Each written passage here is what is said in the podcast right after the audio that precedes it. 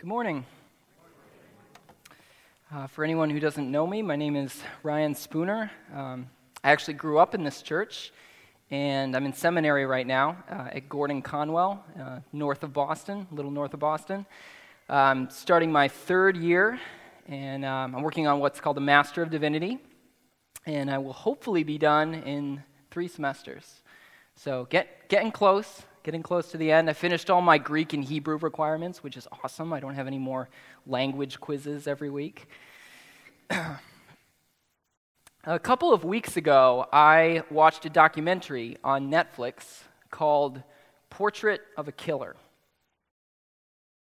And contrary to what you might think, this was not a documentary about a scientific study into the minds of murderers or a biography of Charles Manson or something like that. The killer this documentary portrayed was stress. And it made a very compelling case that stress is a really, really unhealthy thing. When you're stressed, your body gets flooded with two hormones adrenaline and glucocorticoids. I'm going to be saying glucocorticoids a lot, so I hope it comes out as smoothly as it just did the last two times. The first service went well, but it's kind of a tough word. Glucocorticoids. Uh, and these hormones are very good at empowering you to say, run really fast away from a bear, or uh, lift something heavy that's fallen on top of a family member, or swim for a long time to keep from drowning. They're very good at giving you the extra strength you need to survive when there's an immediate physical threat. And ideally, the way things work is that you notice an immediate physical threat, your body gets flooded with adrenaline and glucocorticoids. You briefly become like Superman, and then you flee to safety, slay the dragon, swim the mile, whatever you need to do. And then all is well, and your hormones return back to normal. But things don't always operate that smoothly, unfortunately. Because our stress response doesn't just kick in when there's an immediate physical threat to our lives. Our stress response kicks in for all kinds of other reasons, uh, like public speaking. Hypothetically, of course, I don't know anything about that. Uh, or say you have a really intense job with a workload that you can barely keep up with and you're desperate to perform well. Well, chances are throughout the week, and especially on Monday morning, and some of you know, even on Sunday evening, uh, your glucocorticoid and adrenaline levels are going to be elevated. And there's all kinds of other stressors that produce this elevation of these hormones for us relational strain in our marriages and friendships, threats to our reputation, health concerns, uh, you know, waiting to hear results from the doctor, trying to parent troubled kids, traffic jams. And unlike immediate physical threats, these kinds of threats don't appear and then end in a few minutes or seconds usually. These kinds of threats linger. And so instead of just getting a spike of stress hormones for a moment, many of us spend up many of us end up spending a large portion of our lives marinating in a stew of adrenaline and glucocorticoids. And that can really hurt us because your body isn't meant to be subjected to these hormones for such long periods of time. Because in order to produce this extra jolt of hormones, your body needs to shut off all the unnecessary stuff. I'm using air quotes around unnecessary because the stuff it turns off is necessary to long term health. One of those unnecessary things is your immune system. So, this is why if you're stressed, you're more susceptible to disease.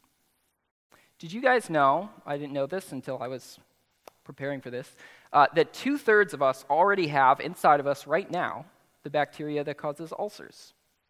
It's just hanging out in our stomachs. And if we're not stressed, it's not a problem. But when we suffer from chronic stress, our immune system is depleted. It loses its strength because it's trying to produce these extra hormones. And when that happens, our immune system stops blocking the bacteria in our stomachs from causing ulcers. There's more bad news, though. Uh, Long term exposure to stress hormones elevates your blood pressure and increases your heart rate, which puts extra wear and tear on your arteries. So over time, that makes little holes form in the walls of your arteries, which that then plaque collects in those holes, and that puts you at risk for a heart attack. So you can have two people who have pretty much uh, the same diet, uh, similar genes, uh, But if one of them is chronically stressed, he or she is far more likely to be uh, susceptible uh, to a heart attack. Long term exposure to stress also weakens our memory. Most of us have experienced the short term version of this. Uh, you're really nervous, someone asks you a question, and when, when you try to answer, your mind goes blank. Anyone know what that feels like? That happens to me at least twice a week in school. A professor asks me a question, you know, how do you translate that word? I'm not expecting it, oh, I can't think of anything. Um, any musicians here probably know if you, re- if you get nervous enough and you're supposed to play something, your fingers just forget what to do. They become like noodles. Similarly, chronic long term stress hurts your ability to retain and recall memories. Long term exposure to stress can also cause us to gain weight. And uh, not only that, but to gain weight in the place where it's most damaging to our health, so like right around the middle. I don't know why this is, uh, but apparently there's a lot of evidence to support the connection. Long term exposure to stress can also lead to depression. If your body wallows in adrenaline and glucocorticoids long enough, it becomes harder for you to enjoy any of the things that you would normally enjoy. Sun doesn't shine as bright, food doesn't taste as good. And finally, long term exposure to stress can make us age faster. What happens as we age is that these things called telomeres on the ends of our chromosomes get shorter. And studies show that long term exposure to stress uh, hormones causes these telomeres to shorten prematurely. Now, if you're anything like me, at this point, you're feeling stressed about stress. You're thinking, oh man, I know exactly what he's talking about. I've had adrenaline and glucocorticoids pulsing through me for 20, 30, 40 years. Who knows how much damage I've done? And if you're thinking that, you can probably feel your heart rate going up a little. and you feel your chest tightening because you're anxious about that. You're feeling anxious about anxiety, which only produces more anxiety. And when you realize you're getting more anxious because you're anxious about anxiety, that just makes you even more anxious. You're getting hosed by adrenaline and glucocorticoids, and your body recognizes that as a threat, and then it says, Oh, I know what will help more adrenaline and glucocorticoids. so, for those of us who have a problem uh, with stress and anxiety, just saying anxiety is really bad for you probably isn't going to do us much good. That's like trying to put out a fire with more fire. It's like saying, Be very afraid of being afraid. That's not what we need. What we need, what we're desperate for, is someone to help us alleviate our fear. And fortunately, this is what the Apostle Paul does for the Philippians in this morning's passage. We read it twice already. I'm going to read it one more time because it's short and it's important. Rejoice in the Lord always. I will say it again rejoice. Let your gentleness be evident to all. The Lord is near. Do not be anxious about anything but in everything, by prayer and petition, with thanksgiving, present your requests to God. And the peace of God, which transcends all understanding, will guard your hearts and minds in Christ Jesus. The Philippians had plenty of things to be anxious about, I'm sure. I'm sure they had all the relational, existential, and health related anxieties that we have today. But in addition to those things, on top of that, they also had the threat of persecution. And this threat was significant enough that Paul was compelled to say in chapter 1 It has been granted to you on behalf of Christ not only to believe on him, but also to suffer for him. So that gives us a pretty strong indication that believing in Christ was a dangerous thing for these people. Now, let's be honest. It's not really a dangerous thing for us right here, right now. Sure, some people might think we're weird or get offended by what we believe. Some people might tell us that we can't pray in school or put a nativity scene on the town hall. But you can bet that when Paul says, It has been granted to you to suffer for Christ, he's not talking about the Philippians not being able to say Merry Christmas because it's politically incorrect. He's not talking about the kind of opposition that makes you annoyed or frustrated. He's talking about the kind of opposition that leads you to question the safety of you and your loved ones. But to a people who are faced with all the anxieties that we face, and then some, Paul says, May your adrenaline and glucocorticoid levels never be chronically elevated. Don't know what version of the message that would be. It's a scientific literalist edition or something. But what about the persecution? Can't we be anxious about that? No. Don't be anxious about anything.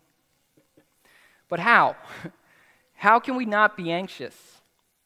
I saw a, a, comedy sketch recently where Bob Newhart plays a psychiatrist. Has anybody seen this? Um, I thought it was really funny. Uh, a woman comes into his office to talk about how she has this reoccurring fear of being buried in a box. And so she tells Bob Newhart, and Bob Newhart's advice is stop it. and she keeps telling him all these problems that she has, and he just keeps going, oh, stop it, stop it. So, is that what we're supposed to do with our anxiety? Stop it. Do not be anxious. Do not be anxious. Well, we can try, but I don't think that'll work. Thankfully, Paul gives us a little more to go on than just stop it. Do not be anxious about anything, stop it, but in everything, by prayer and petition, with thanksgiving, submit your requests to God. So there are two commands there. One is very obvious, the second one can sometimes be missed. Two commands for what we're supposed to replace our anxiety with. We're supposed to, one, present our requests to God through prayer, and two, be thankful. Now, what I find interesting and even a little bit frustrating is that those two commands seem to be at odds with each other. Because people who are thankful don't usually have many requests, do they? Thankful people are contented people, and contented people don't ask for much. And people who have requests, they're not usually in a very thankful mood, right? Because they feel like they're lacking something. That's why they have requests. And yet, Paul tells us to bring our requests to God with thanksgiving. We're supposed to simultaneously acknowledge that there are things we want that we don't have and be thankful for what we do have at the same time. And there's something about doing this that causes the peace of God to guard our hearts and our minds. So, the essence of Paul's advice for keeping the adrenaline and glucocorticoid levels in a healthy range is this ask for what you want and be thankful for what you have. Ask for what you want and be thankful for what you have. Right now, I'm taking my second preaching class at Gordon Conwell. And uh, the thing that they just drum into you over and over again in the preaching classes is you've got to have a big idea. You've got to have a big idea. If you get up there and you preach, and when you get down and we ask, what's his big idea, and nobody knows, automatic A to C. C, that's, that's, that's what happens. so you got to have a big idea. So that's the big idea. Ask for what you want and be thankful for what you have. So let's all say it. So let's say that together. Ask for what you want and be thankful for what you have. Thank you. Okay, so if you ever see my professor just walking down the street, I don't know why that would happen, and he says, What did Ryan preach about on Sunday? You say, Ask for what you want, be thankful for what you have. That'll be, that'll be good for me. Very good for me. Okay, let's talk about asking for what you want. All of us want things that we don't have. It's kind of part of being human.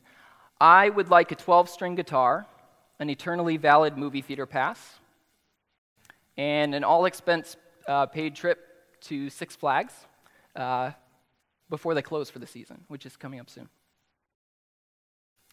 But not having any of those things isn't going to make me anxious. So, those aren't really the kind of requests that Paul's talking about here. The kind of requests Paul's talking about are requests like God, Please give me a job so I can support my family. God, make this cancer go away. God, help my son to get home safely. God, free my daughter from alcoholism.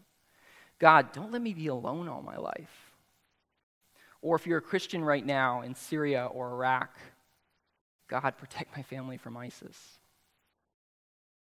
Whatever our anxiety producing concerns are, Paul tells us to identify them to turn them into requests, and to submit them to God. One of the interesting things about what Paul's doing here is that he is acknowledging a connection between our anxieties and our desires. Between our anxieties and our desires. Don't be anxious, dot, dot, dot. Submit your request to God. In other words, don't be anxious, dot, dot, dot. Tell God what you want.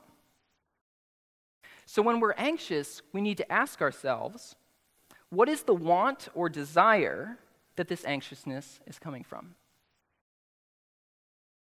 Because anxiousness always springs from either a fear that we're never going to have something that we really want, or the fear that we're going to lose something that we really want. It's always one of those two. And sometimes it's really, really obvious what it is that we want.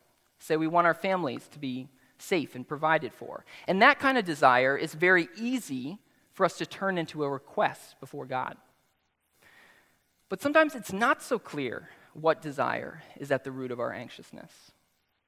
And sometimes, if we're going to turn our anxiousness into a request before God, we have to do some real soul searching first. For example, say you're someone who struggles with social anxiety. When you're around people, especially people you don't know, your, your adrenaline and glucocorticoids are through the roof. So you need to ask yourself, reflect on it. What is it that I want that I'm afraid I'm either not going to get or that I'm going to lose that's making me such a mess in these situations? And maybe you reflect on that question and you realize that what you really, really want is people's approval. You want people to like you. And then maybe you reflect some more and you realize that the reason you want people to like you is because you want to feel significant. You want to feel valuable. And once you've done that soul searching, well, now you have a request that you can take before the Lord God, I want to feel valuable. I want to feel like I matter. Help me to see myself the way you see me. So we need to take the time to figure out what we want and bring it before God in prayer. But, as the big idea has already established, that's only the first part of what Paul says we need to do with our anxious thoughts. The second thing is to be thankful for what we have. So, this means that when we come to God to ask Him for something we want, we need to at the same time remember what He's already done for us. So, what has He already done? James 1:17 says, Every good and perfect gift is from above, coming down from the Father of the heavenly lights. I love that verse.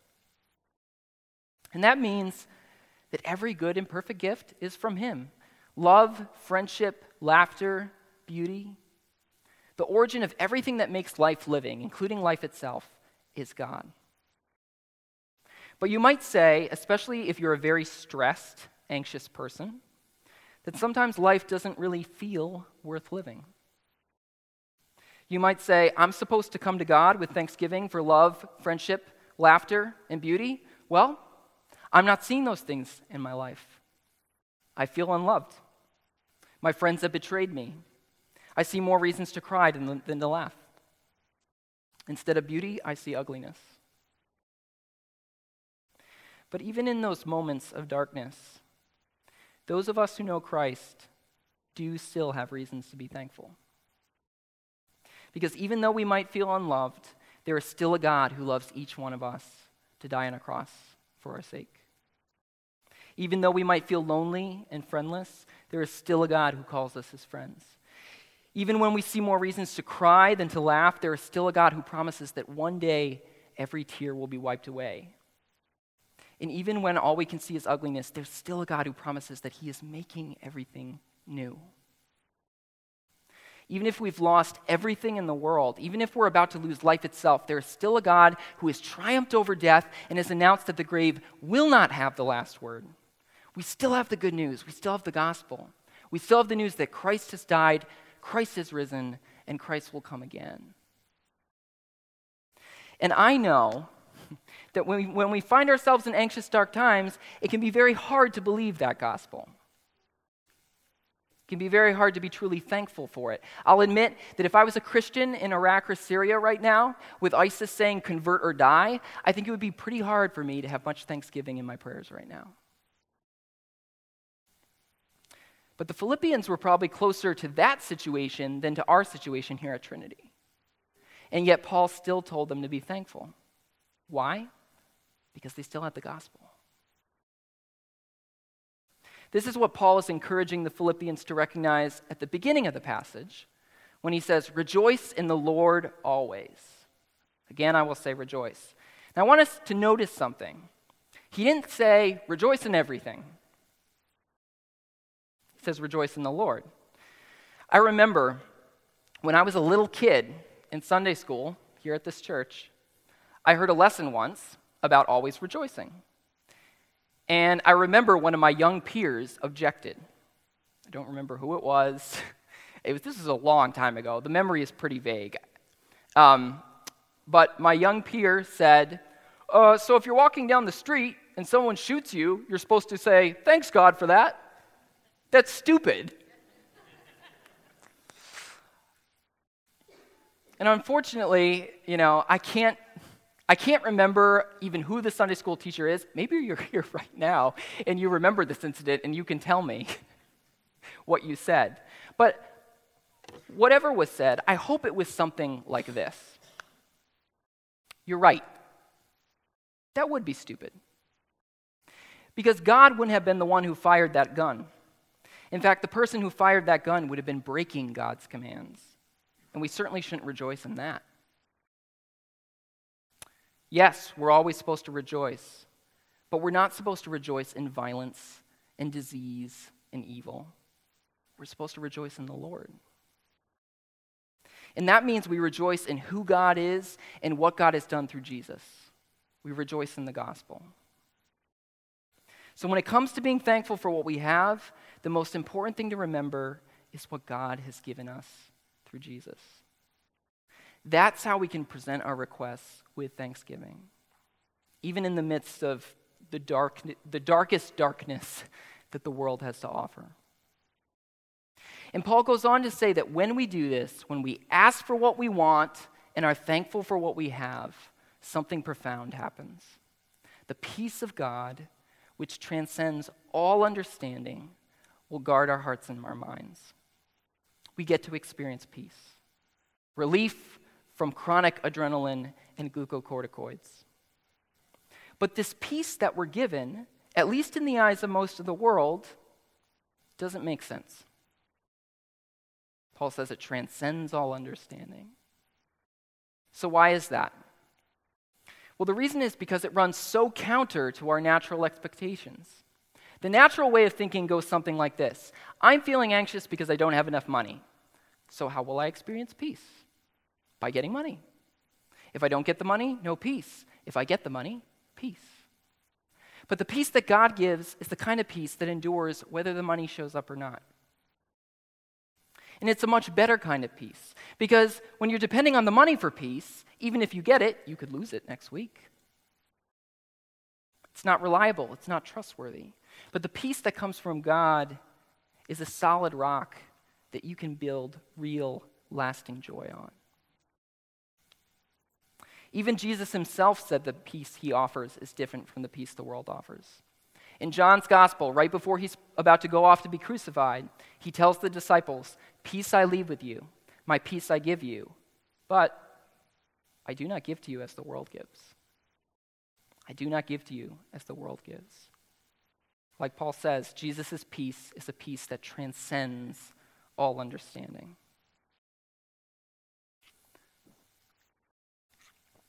Before the message, we sang a modern version of an old song, It Is Well. And I didn't know this until very recently, um, but that song is an incredible example of the peace that transcends all understanding. The, world's, the words to It Is Well were written by a man named Horatio Spafford. Horatio Spafford was a successful lawyer in Chicago in the mid 19th century. He had a wife, uh, four daughters, and a son. And when his son was four, he contracted scarlet fever and died. And then, not long after that, the Great Chicago Fire of 1871 happened, and it destroyed all of Spafford's real estate investments in one day, all gone. So he just suffered this terrible double whammy of tragedy his son and then his investments. In reeling from that, uh, Spafford wanted to give his wife and his daughters a much needed va- vacation. And so in 1873, two years later, he arranged for them to take a boat trip to Europe while he went on an evangelistic campaign in England. So he's going to do the Lord's work while his, he gives his, his family a vacation. Uh, but before he even left for the campaign, Spafford received a message that the ship his family was on had collided, collided with an iron sailing vessel, and all four of his daughters had died. All four, between the ages of 2 and 11, gone. So Spafford boarded a boat to take him to Europe, where his surviving, grieving wife was waiting for him. And on the way, when he was on the boat, as the story goes, that's when he wrote the words It Is Well. The version we sang this morning only included the refrain from Spafford's original lyrics. But that in itself is remarkable, isn't it? It is well with my soul. How could he say that? The only way he could say that with any sincerity at all is if he had a peace that transcended understanding. Was he devastated? I am sure he was. Was he angry? I bet there was some anger too. But even in the midst of that horror, he was still thankful. And the lyrics to the song make it very clear what he was thankful about. He wrote, Though Satan should buffet, buffet is an old fashioned word for strike violently. Though Satan should buffet, though trials should come, let this blessed assurance control that Christ hath regarded my helpless estate and hath shed his own blood for my soul. In the, in the next verse, he says, My sin, oh, the bliss of this glorious thought. My sin, not in part, but the whole, is nailed to his cross, and I bear it no more.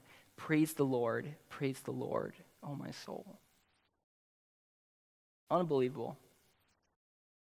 In his suffering, he was still able to rejoice in the Lord. He was still able to be thankful.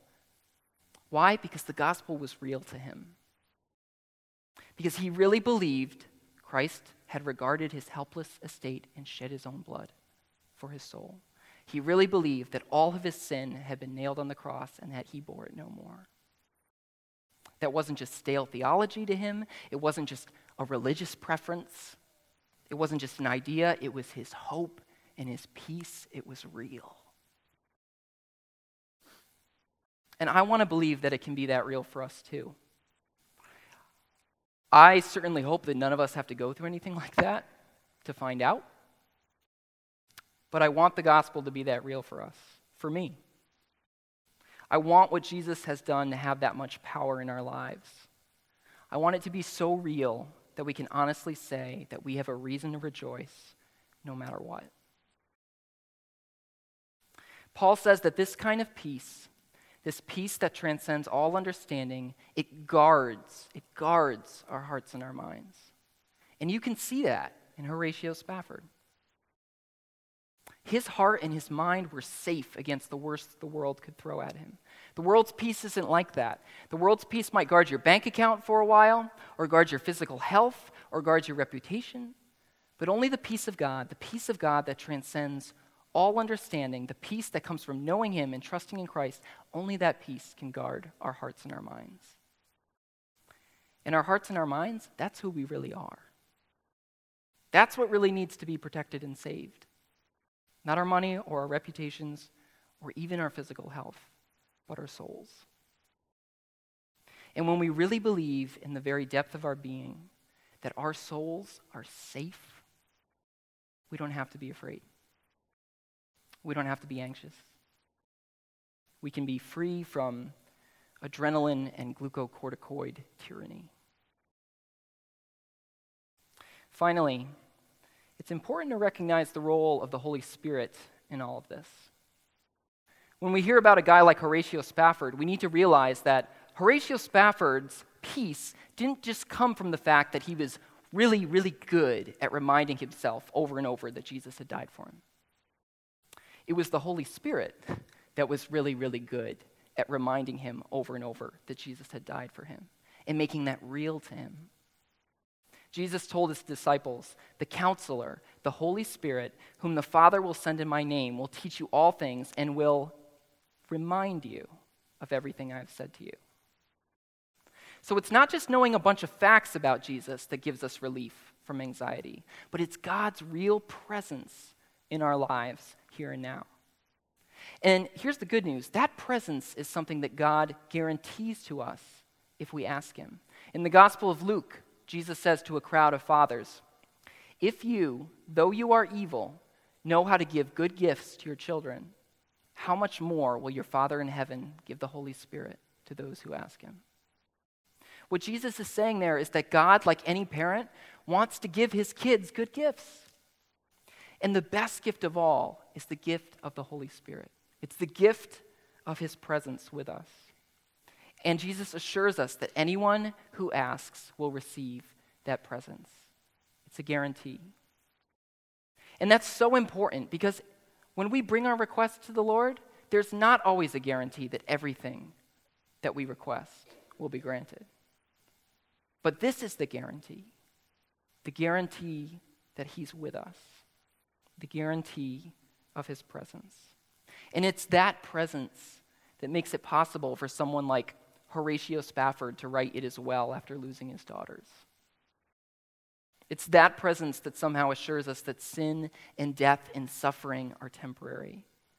And it's that presence that reminds us that Jesus has overcome the world, even when it feels like the world is overcoming us. Let's pray.